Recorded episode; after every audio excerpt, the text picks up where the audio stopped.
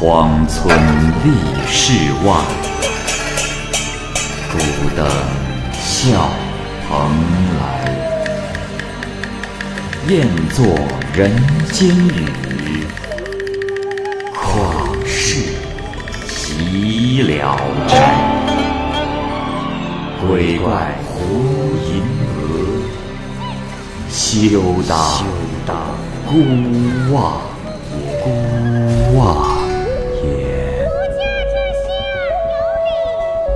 白话《聊斋故事》，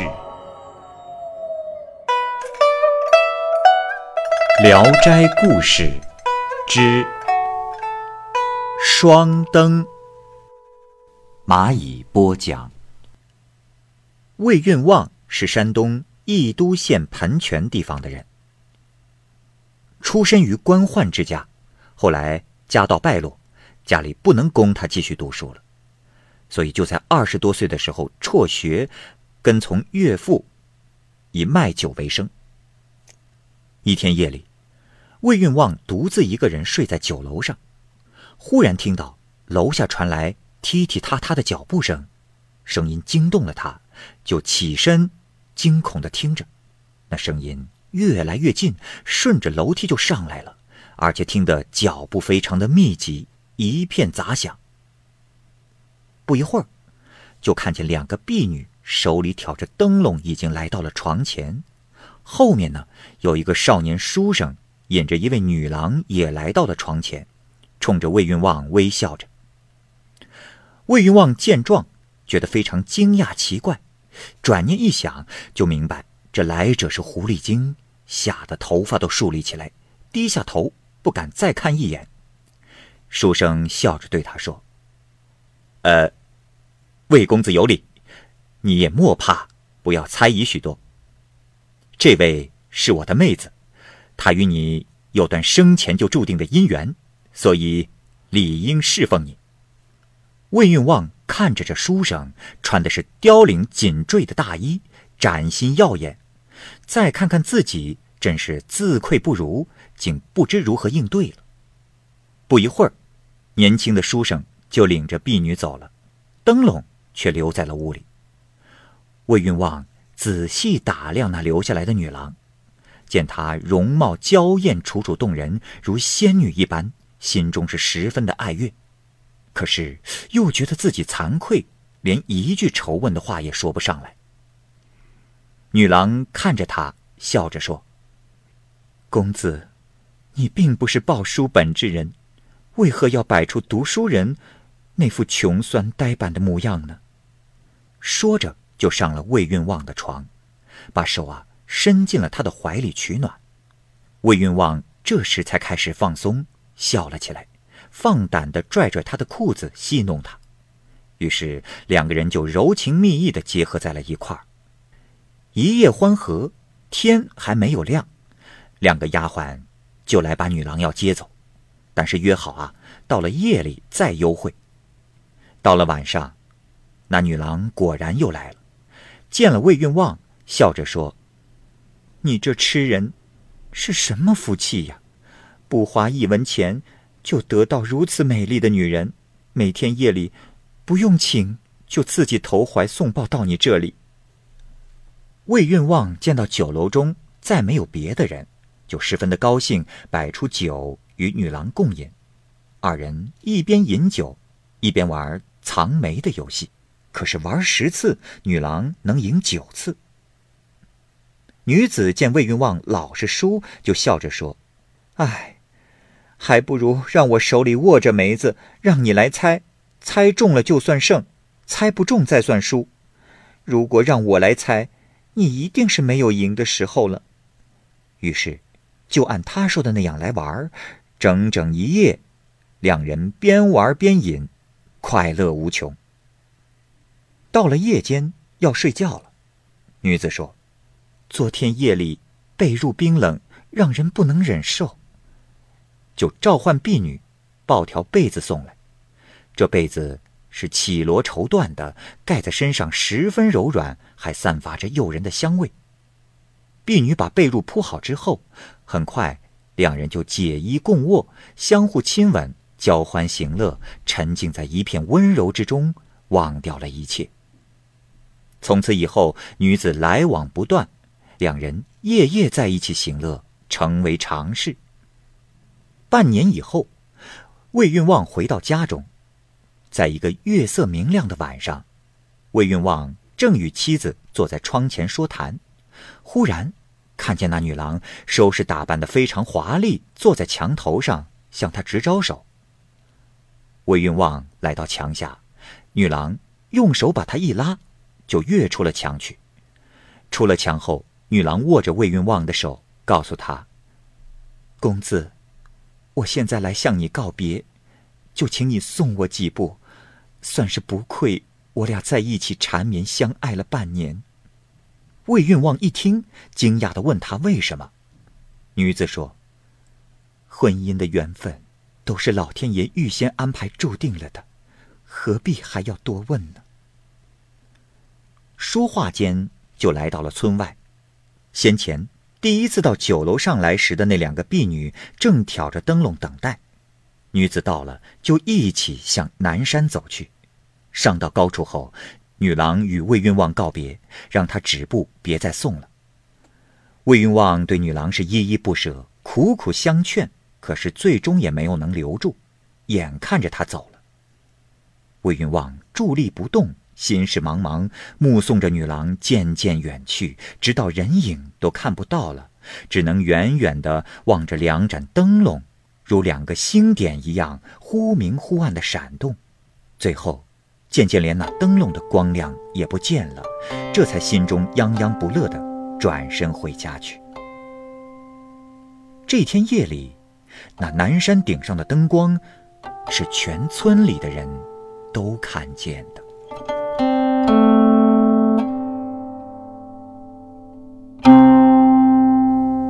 秀才驱怪。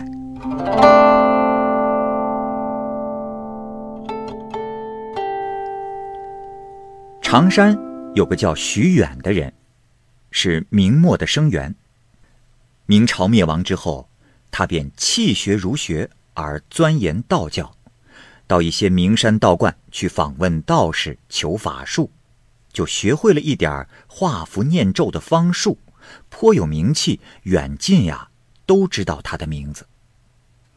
某县有一个大富翁，知道他的盛名，就准备了一些礼品，并写了一封十分诚意的信，派了一个仆人带上礼品和信啊，牵着马去请他。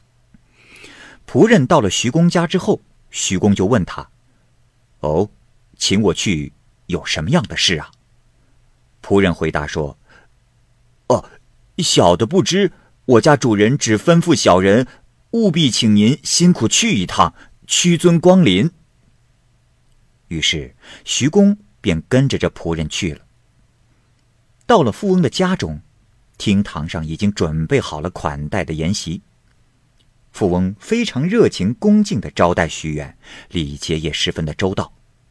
然而却始终不告诉徐远请他来的目的。徐元有些不耐烦，就问道：“呃，不知老人家，请我到这儿究竟是要干什么？希望能告诉我，免得我心里疑惑不解。”然而主人只是说慕名相邀，幸得一会，并无他意。此外，就是一个劲儿的劝他喝酒。言谈之间，不觉天已黑了。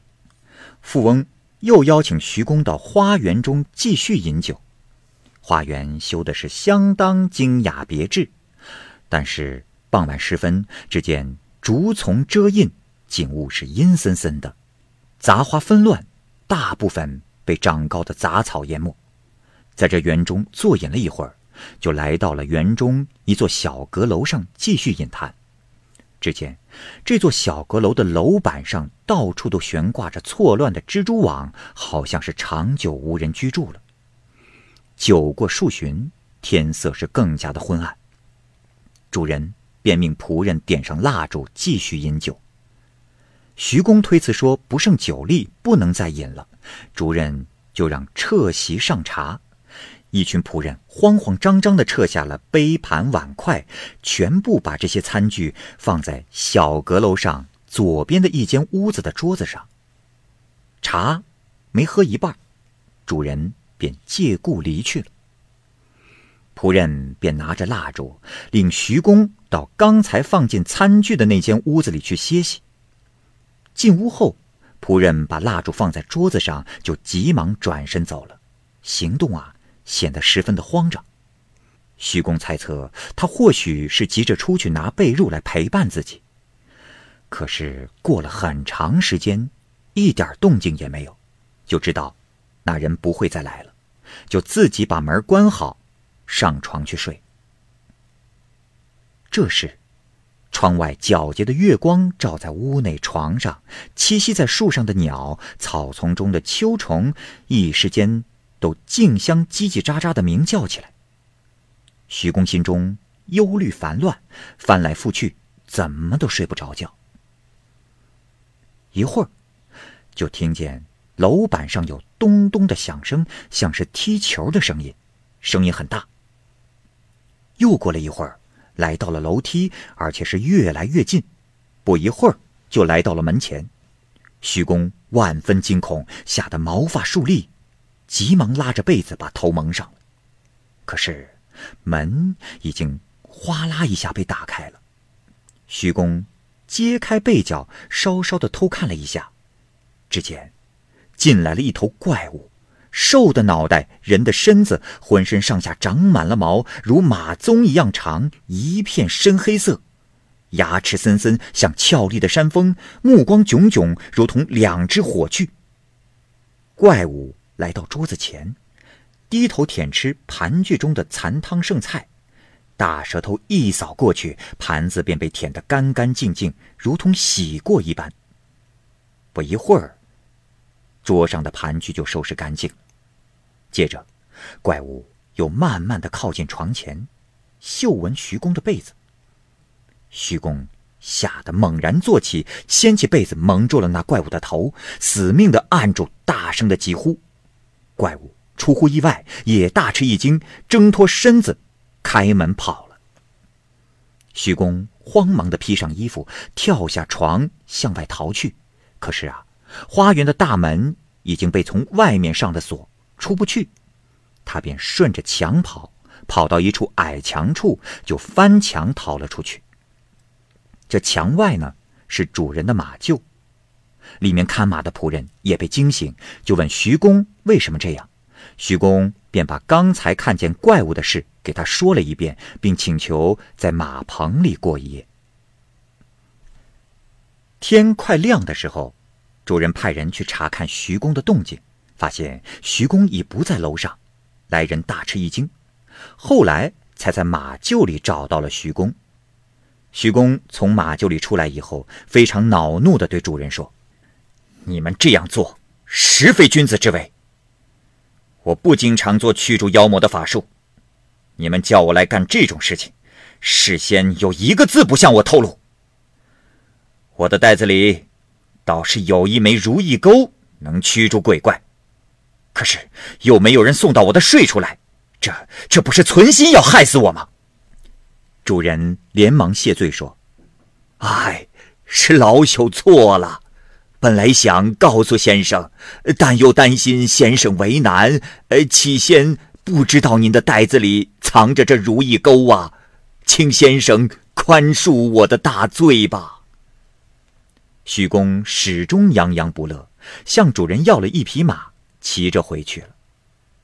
从此以后，那怪物就再也没有出现过。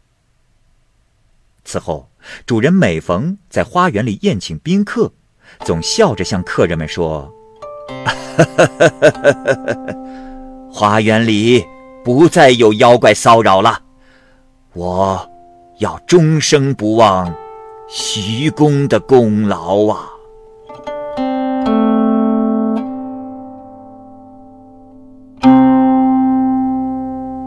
水灾。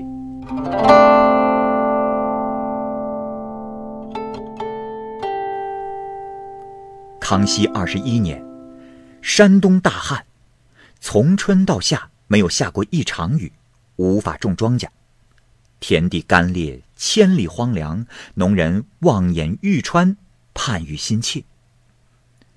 一直到了六月十三日，才下了一场小雨，这时才开始种谷子。六月十八号，终于又下了一场大雨，又把豆类作物种了进去。一天，石门庄的一个老头在黄昏的时候啊，看见两只羊在山上搅斗，就知道这是不祥的预兆，就告诫村子里的人说：“大家要注意了，要发洪水了呀！”于是，老头带着全家人搬迁到了别的地方。可是村里人都笑话老头，没人相信他的话。没过几天，果然就是一场暴雨，一直下个不停，平地上的水积了有几尺深，村庄房屋全部被淹没，四处是一片汪洋。村子被水淹的时候啊，有一个农民不得不扔下自己两个小孩不顾。和妻子一起搀扶着老母亲逃奔到一处高地上去避难。等逃到高地上，他朝下往村子里一望，只见已经被水淹没，变成一片水乡泽国。到了水退之后，他们回去了，只见整个村庄变成了废墟，到处都是被淹死的人。当走到自己家门的时候，只见有一间屋子啊，好好的。没有被淹垮。更出人意料的是，当他把门打开以后，惊异的发现两个孩子仍并排坐在床上，在一起嬉戏玩耍，安然无恙。众人都感慨地说：“这是他们夫妻孝敬老人的孝心感动了上天，老天爷就保佑了他们的两个孩子没有被淹死。”这是那年六月二十二日的事。康熙二十四年。陕西平阳大地震，每十个人就有七八个人被震死。地震之后，城镇都被损坏，变成一片废墟。然而，有一处房屋却幸存了下来。原来，房主人也是一个孝子。世间茫茫，劫难没完没了，不是人力所能改变的。但是，在这些大劫难之中，唯有孝顺的子孙。能免灾无恙，谁说老天爷是不分青红皂白的呢？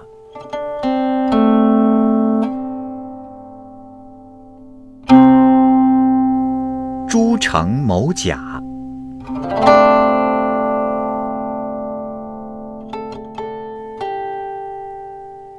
诸城县的孙景夏老师讲了这样一件事儿，说他们县有个人。遇上了一伙强盗作乱，被杀了，脑袋被砍得耷拉在胸前。强盗退了之后，家人找到了他的尸体，准备抬着去埋葬。可是感觉到啊，他还细悠悠的出着气。仔细一看，原来喉管处还有一指宽连着，没有被完全砍断。于是就把他的头扶正，小心的背回家去了。经过一夜之后，这人。开始呻吟，就用羹匙稍稍的喂他水和饭吃。半年之后，竟然痊愈了。十年之后，有一次，他和两三个人聚在一起闲谈，其中的一位就说了一句十分逗笑的话，把大家说的哄堂大笑。他听了之后，也是手舞足蹈，前仰后合。可是，谁知脖子一吃劲儿。过去的刀伤痕口突然爆裂，脑袋彻底的掉了下去，血流如注。大伙儿这时一看，他已经死了。他父亲告了讲笑话那人一状，大伙儿一起凑了些钱，买通了他的父亲，这才安葬了死者，不再告状。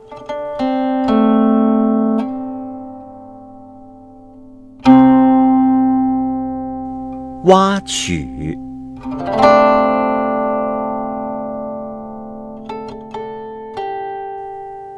王子逊曾经说啊，在京城的时候，曾经见过一个人在街上演杂耍，那艺人拿着一个木盒子敲着，盒子上啊一共有十二个孔，每个孔里都趴着一只青蛙，用细棒敲青蛙的头，青蛙就会呱呱的直叫。如果有人给钱，他就乱打青蛙头，就像是敲锣打鼓一样。那青蛙呢，发出的叫声就如同乐章，宫商曲调是一一可以辨听出来。